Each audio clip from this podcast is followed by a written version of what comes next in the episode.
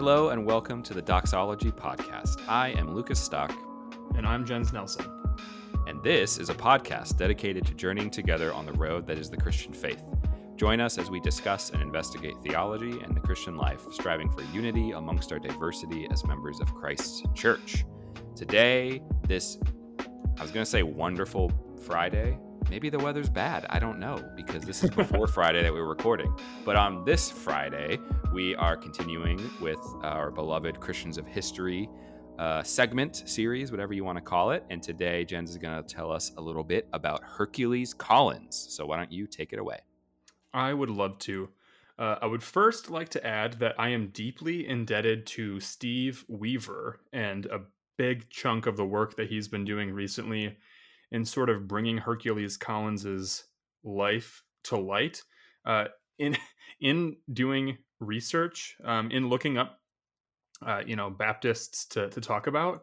I don't know what it is about early Baptists, but you can learn almost nothing about them on social or like on general uh, Google searches. Like, I don't know if I need to find books or articles or academic journals or what, but like Nehemiah Cox, John Smyth, um, there was another one I don't remember. Hercules Collins, like all these guys that I was looking up, like there was like their Wikipedia articles have like three sentences. There um, are these all like random obscure pages that also have very little. Uh, but thankfully, Steve Weaver has been doing quite a bit of work, especially on Hercules Collins. So much of what I have to say comes from many works that he's been doing that I was able to find. So um, we know that Hercules Collins was born July of uh, 1647. Uh, so again, er, er, Baptist history, a lot of people born in this time period. Uh, he was uh, an English or British particular Baptist. Uh, he was a pastor, theologian. Uh, but like I said, much of his early life, even what we know, is is virtually lost to history. There's just not a lot that we know about his upbringing. Though we do know that he was not very well educated compared to many of his contemporaries. We also know that he became a Christian relatively young as well. Um, that's really like uh, of everything that I could find personally, that's about all the information that we have. Uh, let's see here. So uh, his theology was really worked out in the the world of, of pastoral ministry um, during a 26 year pastorate. So from seven, uh, 1676 to 1702, he was a pastor uh, at London's oldest Baptist church uh, this church was actually first pastored by a guy named John Spilsbury, um, but Hercules was the third pastor of this historic congregation, which is still in existence, I came to realize, which is pretty impressive. Um, but later, other maybe these names ring a bell to you, but other notable pastors are Abraham Booth and Ernest Kevan. Um, so, again, all these really obscure old Baptists that very few people know about. Um, but half of Collins's pastorate was during the period of persecution uh, of the dissenters. As we've been saying over and over again, especially in England, there were a number of people who were dissenting from the Church of England, uh, these nonconformists, Baptists, Anabaptists, Methodists, whatever.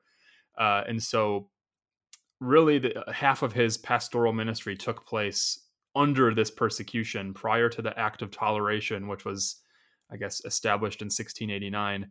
Um, Collins himself was even jailed on a number of occasions for his nonconformity, um, but his most notable was in 1684. Uh, he was also a signatory on the 1689 Londist, London Baptist Confession of Faith. Um, so, again, when we're talking about early Baptist history, uh, he was a, a, particular Baptist as opposed to a general Baptist, which means he was more Calvinistic in his theology. Uh, but his I don't know. Basically, between 1661 and, and 1665, Parliament passed. So in, in England, Parliament passed a series of laws known as the Clarendon Code, uh, which were designed to enforce uh, conformity to the worship of the Church of England. So the king was passing these these these codes, these decrees, saying like these are the things that you have to do as it pertains to your worship. Uh, the Corporation Act of 1661 required that a person had to have received the sacrament of the Lord's Supper in the Church of England within the past year to be eligible for uh, to become an elected official, basically. So if you wanted to serve in Parliament, you had to have received the Lord's Supper in the Church of England.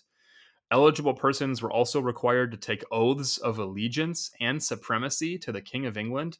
So maybe think of like a modern day uh, Pledge of Allegiance or something. So you're giving a, an oath declaring your allegiance and supremacy to the king. Uh, the Act of Uniformity of 1662 resulted in the ejection of approximately 2,000 Puritan ministers from their pulpits since it required complete subscription to the Book of Common Prayer. So if you weren't subscribing to the Book of Common Prayer in England during this time, you were ousted from your pulpit, more or less. Uh, so most Puritan ministers resigned rather than conform to these demands. So again, about 2,000 were affected. Um, the Conventicle Act of 1664 forbade the assembling of five or more persons for religious worship other than in the Church of England. So again, I'm just trying to like give you some backstory, give you a little bit of the the world that Hercules Collins and others were living in as they sought to worship outside the Church of England. So if you were trying to gather with five or more people, uh, it was forbidden. So in essence, any dissenting church was outlawed. If you were if you were not a part of the Church of England, your church was not legal. Uh, so the the Five Mile Act of 1665 uh, forbade any non-conforming preacher or teacher to come within five miles of a city where he had previously served as a minister or any incorporated town. Like that's pretty severe. Like the, again, if you recall, a couple weeks ago we talked about some people um, who had been uh, basically fleeing to Amsterdam. So, like, if you were wanting to come back, you couldn't even come within five miles of a city where you used to minister. Like, that's how severe some of these laws were. Um, but basically, each of these acts were aimed at stamping out both dissenters and Catholics. Uh, Baptists were particularly hit hard by these laws since they made their um, basically their their conscientious worship of God illegal because many Baptists were basing their um, dissension on conscience of being able to worship freely. Uh, the king and, and others were saying, well, we're going to for basically make it illegal for you to do what your conscience is saying you ought to do, which is why many fled. Uh, Hercules Collins specifically, though, was uh, a relatively prolific author despite not being very well educated. Uh, he, he authored at least 12 very distinct works. Uh, his most famous, most likely, and this is actually the first time I ever heard of him. When I was a youth pastor, uh, I, I developed an app. I don't know if you even remember that, Lucas, but I made an app for the youth group that like it was a place for them to get information, watch sermon videos, get lessons and questions. But I, I created a podcast within this app, and one of the segments was going through Hercules Collins's um, an Orthodox catechism. I do remember that. I, do, I did not remember that that was what you were going to go through, but I do remember like right it, that was I remember it was I literally remember sitting in Lou Malnati's yeah. The, t- like like an hour before we left Chicago. Yes. Uh, and you and you had like just gotten it like had just gone through the app store so you were able to like pull it up. It wasn't fully done yet, but um but uh, yeah, I didn't I didn't realize that that was that you were going to read through or you know go through or walk through that. That's pretty cool. I didn't, yeah. Yeah, I forget how far I made it because the, the app is no longer even accessible. I think after I left, no one wanted to keep up with the work, and so they didn't want to pay to keep it going the next year. So after the year subscription that it had, but anyway, that's another story. Um, but basically, I went like question by question through the catechism, and and the reason being is I was trying to find something in the Baptist world because there's the Heidelberg, there's the Westminster, there's you know Luther's stuff. I was because I was at First Baptist Church. I was find, trying to find something that was Baptistic, and as I said here, his his most famous work is an Orthodox Catechism, which was published in 1680. Interestingly, it's a basically a, an edited version of the Heidelberg. Um, so, as a Baptist, Collins obviously revised the section on baptism uh, as well as making a, a, number of other stylistic changes, which I, I, think you can basically chalk it up to um, being tailored to his congregation that he was ministering in. I don't have like an outline detailed list of what what's different, but kind of like the 1689 is based on the Westminster, the Orthodox Catechism uses the Heidelberg as its basis. Uh, Collins, interestingly, also added the Nicene and Athanasian creeds. So within not just because I should I should say the Heidelberg is at least part of it very structured around the Apostles' Creed. So on top of the Apostles' Creed, Collins adds in uh, Nicene and Athanasian creeds, which we've actually, as a podcast, Lucas, we've gone through all these creeds. So if you want to know more about them, go back to our other episodes and you can find them there. Um, but perhaps this was done to emphasize the continuity of these persecuted, um, maybe misunderstood particular particular Baptists and the movement that they were a part of as being within the orthodoxy of the past. It's as though Collins is saying, like, hey, even though we're being persecuted by the Church of England, even though our, our religion, uh, our religious practice is illegal, um, we think that we're a part of this greater body of believers. So, in a, in a maybe anachronistic sense, they were arguing for their Catholicity, for their recognition as being part of the universal church.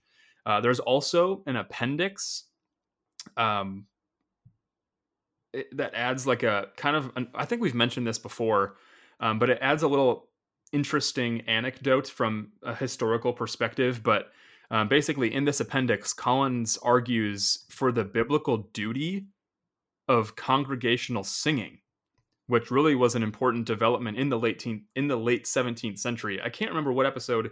I want to say maybe Benjamin Keach, but in a recent Christians of History, we talked about how it was actually like a big debate whether whether we should sing if we're going to sing, what do we sing? Are we going to sing just the Psalms? Are we going to sing hymns? Um, so in this creed, he argues in an appendix like there there's a biblical case for congregational singing and not just of psalms but of hymns as well. So that's kind of an interesting again anecdote of history because no one would ever second guess congregational singing today. Yeah, if I remember correctly, I'm trying to don't quote me on this. I can't remember if Augustine was opposed to singing or just opposed to instruments but he had an issue with music because he thought music was too like emotional and might be tempted to distract you from the worship of God. so technically, you know, arguing for congregational singing might go against their uh, their Catholicity that the the creeds are supposed to be, you know, who it's knows? Possible. I know. Yeah, it, it's quite possible.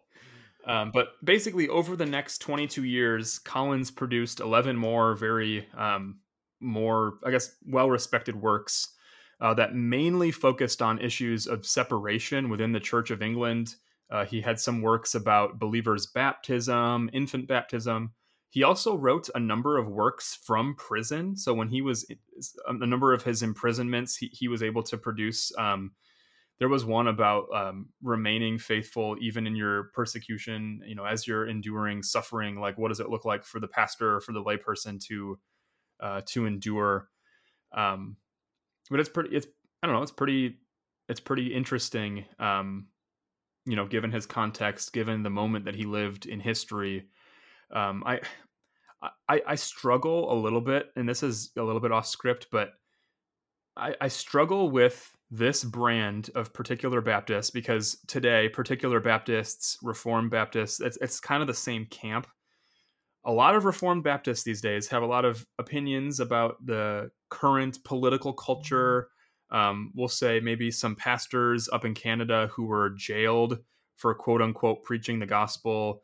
Um, maybe my commentary on it is like no one's being jailed for preaching the gospel. They're being jailed for breaking um, government mandates and laws surrounding something else completely. And he was given every right to comply. Anyway, I don't like the comparisons that are drawn between this and what's going on now. So between Hercules Collins's and his contemporaries' case, and between ours, um, because when these people were being thrown in jail, it was because they were going against a direct order, like you cannot gather, you cannot teach, you cannot believe this, you cannot do these things. To my knowledge, no government, especially in the West, has ever said that pastors can't preach, that they can't teach, that they can't gather. Um, I know during the coronavirus, they, there there are limitations to gathering, but Imagine and if a government. Just, just to clarify, ahead. governments have said that, but you're talking about you're right. talking about Currently. pandemic related restrictions. Just right. I know what you're saying. That was obvious. Just want to make sure that that's on record. That like to be clear, don't take what he said out of context because that right. would be a sin because that would be misrepresenting what he was very obviously talking about and i want to right. avoid that right and i know and this this is a much much much deeper more convoluted conversation that we're going to get into here today um, i'm just trying to say that the moments in history in which we find ourselves, though bear similarities, there are also very big and real differences, and it's difficult to do a one to one comparison. And so, as we think about our own contexts, and that's part of why we do Christians of history, we look back down the tunnel of time to see how did people live faithfully where God had them. What did it look like for men like Hercules Collins, Benjamin Keach, um, Nehemiah Cox? What did it look like for them to live, to minister, to, to do the Christian life in, in England when it was illegal? What does it look like for Christians living in America, living in Canada, um, when there are restrictions, when there are governmental um, health regulations uh, prescribing how and when we ought to gather? like those are those are important conversations that need to be had and, and i think that there's uh, a, a, time and a place to do so um, again my my whole point was like sometimes it just makes me uncomfortable when when people now just sort of like impose what's happening now onto things that happened in the past and being like look how valiant we're currently suffering um, i think hercules collins would have been pretty upset with people making these comparisons based on some of the things that i read um, but basically Hercules Collins died October 4th, 1702, at the early age of 56.